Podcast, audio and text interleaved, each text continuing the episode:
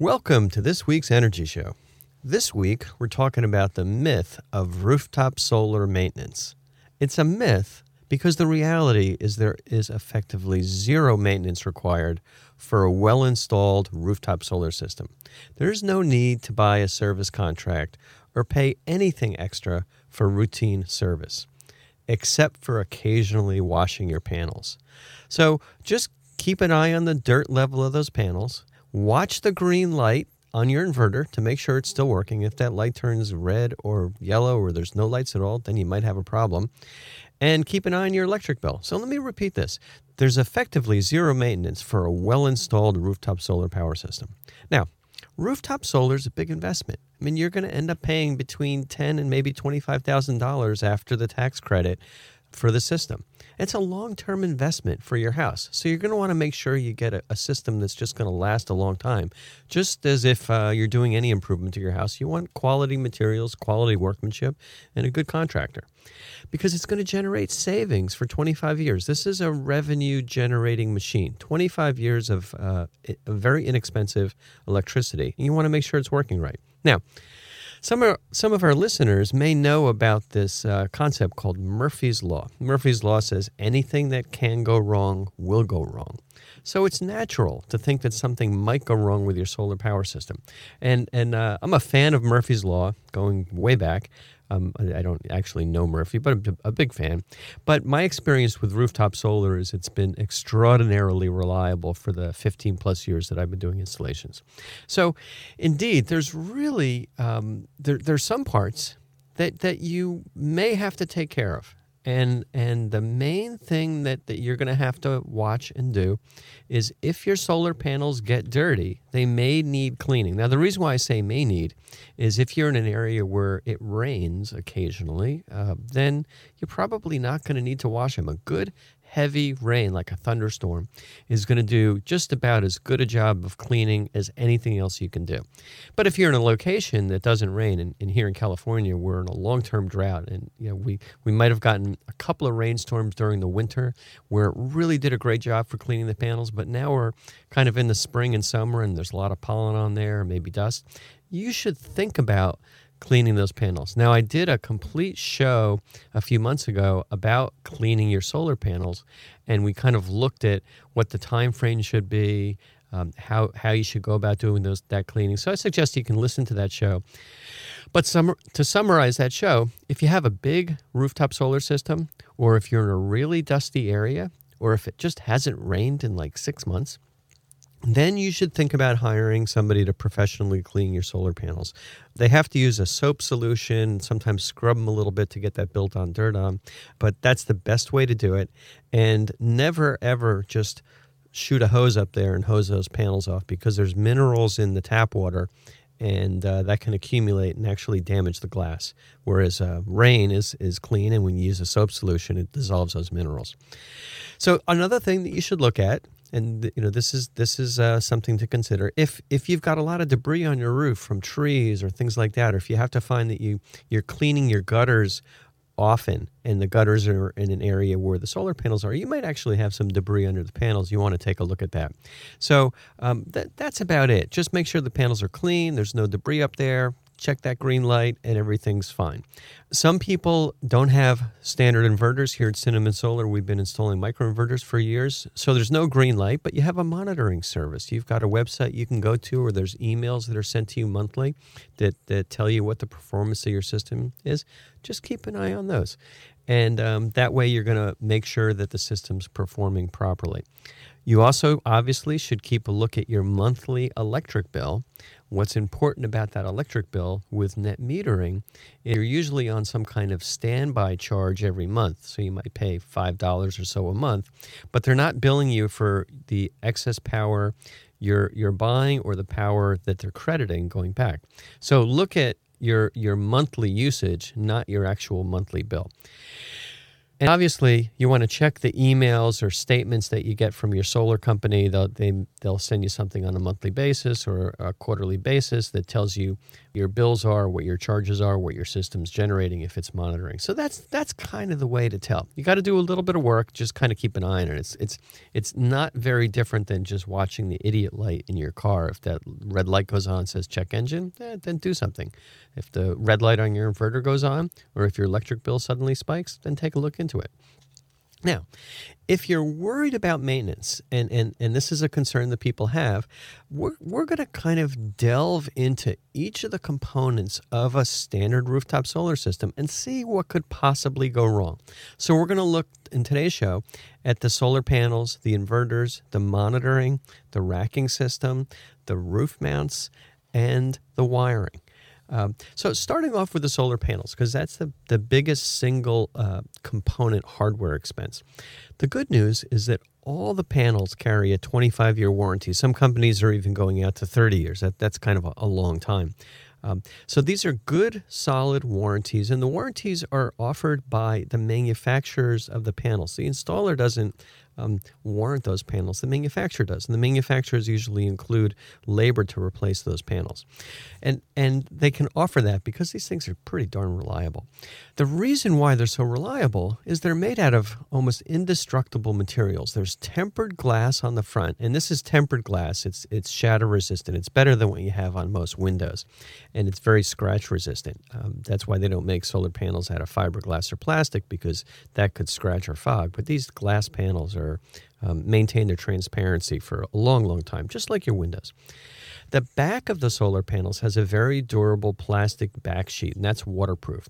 And the purpose of that uh, glass on the front and back sheet on the back is to keep moisture out from um, between the glass and the plastic because between the glass and the plastic, you have silicon cells. These are little squares that are usually six inches square, and that's what generates the electricity. So you've got this laminated sandwich, glass on the front, plastic on the back. The delicate stuff is sandwiched inside where basically no moisture, nothing can get to them, and they just keep running. The panels have aluminum frames. So the good thing about aluminum is it's durable, it's fairly lightweight, it doesn't rust. Um, so, so essentially, you have glass, which is indestructible, uh, aluminum frames, which doesn't wear out, no moving parts, and that's why they last so long. It's really, it's not very different than standard windows that you have on your house. There's no moving parts to wear out. So the the solar mo- module manufacturers, the panel manufacturers, usually uh, guarantee less than a one percent degradation for per year, and this degradation comes from possible moisture getting inside that, that laminate tiny bit um, and possible degradation from uh, a loss of transparency on the glass. But otherwise, these things just keep working. So, my suggestion after doing this for a long time and installing lots and lots of solar panels and visiting almost every single manufacturer around the world is don't worry about the panels. There were a few epidemic failures early on. This is like 15 years ago where maybe they had bad junction boxes in the manufacturing process or bad soldering. But after that, they all kind of figured it out and everything's very reliable. Manufacturers provide warranty support and literally after installing hundreds of thousands of panels i only have a, a, small handful you know less than fewer than 10 that actually were defective. And by the way you can really only tell if a solar panel is defective if you have a microinverter or an optimizer on that panel, because otherwise there's no way to monitor the performance of that particular panel. If you have string inverters, you can almost never tell until that whole string of panels kind of shuts down or the output goes down, and then it's very, very difficult to troubleshoot to figure out what's going on. So, as far as the solar panels, don't worry about it. The next big expense is the inverter, and that's usually a big uh, microwave oven size box that's on the side of your house. That's if you have a string inverter. Um, or a microinverter, which is a, a paperback sized piece of electronics that's bolted to the back of the solar panel or the racking. Now, these string inverters typically have a manufacturer's warranty of 10 years, so it's more likely that something's going to go wrong. You can figure that they're going to last maybe 15 years. The microinverters pretty much all have a warranty of 25 years, so um, that that's pretty much going to last as long as a solar panel. There's also optimizers, and optimizers are, are used in conjunction with uh, with string inverters. So as far as the string inverters go, the, the thing that goes in them as far as wearing out or requiring maintenance is some of them have a fan and that fan goes on when the inverters get hot and those fans will kind of jam and, and burn out eventually. Maybe there's some some dust or insects that get inside and, and cause those fans to wear out. Not a big deal. Service call that's usually covered by the manufacturer what more often happens, which kind of kills the, the inverter, is the power electronics literally wear out. These things are just running really hard for, for 10 or 15 years. They get really hot and they, they just wear out. So when that happens, you've got to replace that inverter. And when we used to install string inverters, we would factor in an inverter replacement somewhere in the 15 year period in our return on investment calculations and our payback calculations for customers. Um, and my experience, the manufacturers have all been really good about supporting any installer who needs a replacement of the inverter under the warranty period. So if you have a new system and it's got a string inverter in it, and two years later the thing stops working, you call up your installer. The installer is going to call the manufacturer. The manufacturer is going to help the installer troubleshoot it. We'll send a replacement or, or get that thing repaired. Usually takes a week or so and you're going to be no money out of pocket, except there'll be, you know, you're going to lose some electricity during the period that it's down. Now, that's one of the reasons why I like microinverters. Now, in addition to the microinverters having a 25 year warranty, they've been very reliable. They're mass produced. It's like a, a, a, consistent set of electronics on a robotic assembly line. Very, very few problems. Um, the only ones that I ever saw were really early on with the in, in the microinverter era, but now they've been um, out of hundreds of thousands, only one DOA. Uh, dead on arrival. And the good thing about a microinverter is if one goes out, let's say you have a system, you have 20 solar panels up there, one microinverter goes out, you're only out 5% of your, your system. It's not like a string inverter where the whole thing goes down. And the other good news is it's very easy to replace a microinverter. Usually the installer, with support from the manufacturer, goes out there with a replacement unit, and in, a, in an hour the thing's done. The installer gets reimbursed by the manufacturer, plus they get the free the, the microinverter replaced. So you're only out a little bit of power, and that replacement usually happens very, very quickly. Now, the third technology that I mentioned, which could have issues, are optimizers. And these are little pa- packages of electronics that also go on the back of the solar panel They're used with string inverters to improve the performance of string inverter systems. And um, just like you may need to replace a microinverter every once in a while, these optimizers may also have issues. I personally don't have a lot of experience with them. Um, I've heard they're reliable, um, but it's going to be like any relatively new package of electronics. The, the, the reality with the, the optimizers is, um, in my experience, the failure is really going to happen on the inverter side possible not, not, as likely to happen on the optimizer side. One optimizer goes out, as I mentioned, if you have 20 optimizers on the roof, you're only out 5%. Whereas if one string inverter goes out, your uh, your output's out for weeks or, or maybe a month or so to get it repairs, repaired. Now the next thing that that sometimes goes south, um, and and it's actually the number one cause of service issues, not necessarily problems, but issues, is the monitoring of your solar power system. These monitoring systems are about, as reliable as your home internet connection and your home wireless system. In other words, you can expect a few times when your monitoring communications are just going to conk out. It's not going to be working. You might get a message that your system's not working, uh, but if you check into it, you're going to find it's fine. The reality is that somewhere in that monitoring system, whether it's from the roof to your router, from your router to your um, to your internet provider, um, or your internet provider to the uh, the monitoring company. There's a, a, break in that link somewhere, and um, from the the monitoring provider's perspective, suddenly you're not generating any power, even though the things on your roof are working just fine. And that's been my experience for years. Is you get these monitoring questions. There's a problem and you check into it, and it's almost always an issue with monitoring. Now, the good news is that uh, the monitoring is relatively easy to troubleshoot and fix. And some of the problems that happen there is that you might get interference on your home wiring. You might have plugged in a new appliance. You might have redone some wiring your, in your home. An Ethernet cable might have come out um, a, a, wireless router or a router somewhere in your house might have died because those routers only typically last fewer than five years.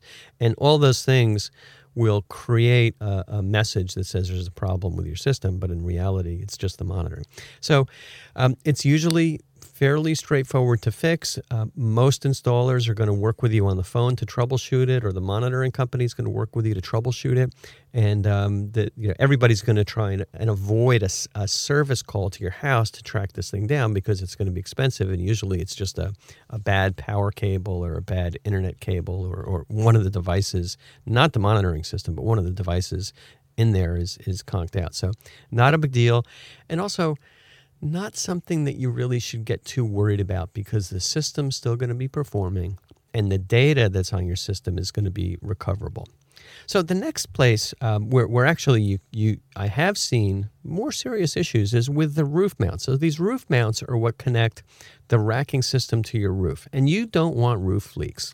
So if you have bad roof mounts, water could leak in into through your shingles into your roof along the walls and it's going to come down uh, the wall somewhere and, and that's not good. You're going to have to first fix the roof and then you're going to have to fix whatever damage was was caused within the house from from this these leaks. The good news is if they're properly installed you almost never see any problems with the roof mounts and and that proper installation technique these days is to use roof flashing. So there's flashings underneath the roof mounts. This is an extra piece of metal with some kind of sealant that keeps water from ever getting uh, below the shingles. Now, on tile roofs, people use roof hooks or flash standoffs, and, and this has been very reliable. Um, we at Cinnamon Solar have seen zero leaks um, since we've been using flashings, and, and that's go, going back over 10 years now. Now, the flip side of it is the old standard for installing solar 15 years ago was not to use flashings, and we have seen some some leaks that were caused when rafters were missed or, or the attachments weren't put in just about perfectly. So if anything like that happens, your installer should fix the problems if it's caused by the solar installation. Um, you're going to find out if there's a problem typically during the first few heavy rains of the season. Um, once again, that's something you want to look for. Obviously, you're going to see a leak call that installer. Now, what I found sometimes is that um, the, the leak is caused by debris accumulating around something else on the roof. We had a, a situation um, last year where there was a pile of leaves and, and debris next to the chimney, and that caused a water backup. Now, we had done a solar installation for the customer, and they thought it was us, and we ended up going up and fixing that leak, but it wasn't our fault, but um, you know, it was just a customer service thing. So, racking. That's another big uh, expense of the system, uh, and uh, that they just never go wrong. They're made out of, of aluminum and stainless steel. As long as it's installed properly, you're never going to have a problem. Now we have heard of problems if the nuts and bolts that are fastening the racking to the roof mounts are loose, or if the clips that fasten the solar modules to the racking aren't tightened properly. And sometimes people hear rattling on the roof in high winds, and that might be a hint that something's loose. So you go up there, and um, in every case that it's happened uh, with our companies, it's something like a tree branch or a, a, solar pool panel or a metal vent or a metal chimney that's kind of rattling in the wind. Um, as long as this the uh, the racking and the panels were attached properly um, and everything's tightened up to the manufacturer's specs, never a problem. But if something's not done properly, your installer should come out and fix it uh, pretty much immediately. The next thing that could happen is uh, the wiring on the roof might fail. Very, very rare. Um, once in a blue moon, you might have uh, somebody else doing maintenance on the roof, like the cable guy or a roofer. He might kick a cable and disconnect things. Um, and that's fairly easy to troubleshoot and track down. What also happens occasionally is animals like squirrels, roof rats, or birds chew on the wires and damage the wires. And if those wires short out, your system's going to go down, and that needs to get fixed. So not a big deal, depending on the, the extent of the damage. The panels have to be lifted up, um, and uh, that rodent damage has to be repaired. Take out the the um, nests from the rodents or the birds, and then make sure that, that it doesn't happen again. Usually by just um, making sure there's no way for the squirrels to climb up on the roof. Now, in this case, it really wasn't the installer's fault for this thing to have a problem. So usually, if that happens, it's it's an expense that has to be borne by the homeowner easy to avoid. Just make sure that you don't have easy ways for animals to get up on your roof. And if you do, you can uh, your installer can put some screening around the perimeter of uh, the system. Now, we talked about kind of the current state of technology, the things that go wrong. Um, in the future, we're going to have battery storage. And when we have battery storage, batteries are going to require maintenance. We used to install a lot of those at, at my old companies.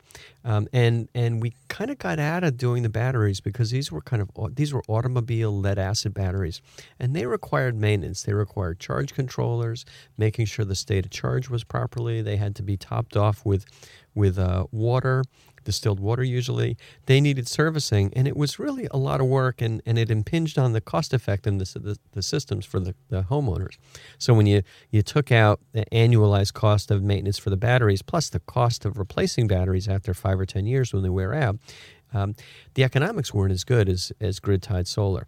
In the future, we're going to have more reliable batteries, and I'm sure that's going to improve. But that's just kind of something to keep in mind that the maintenance issue will be there with storage systems.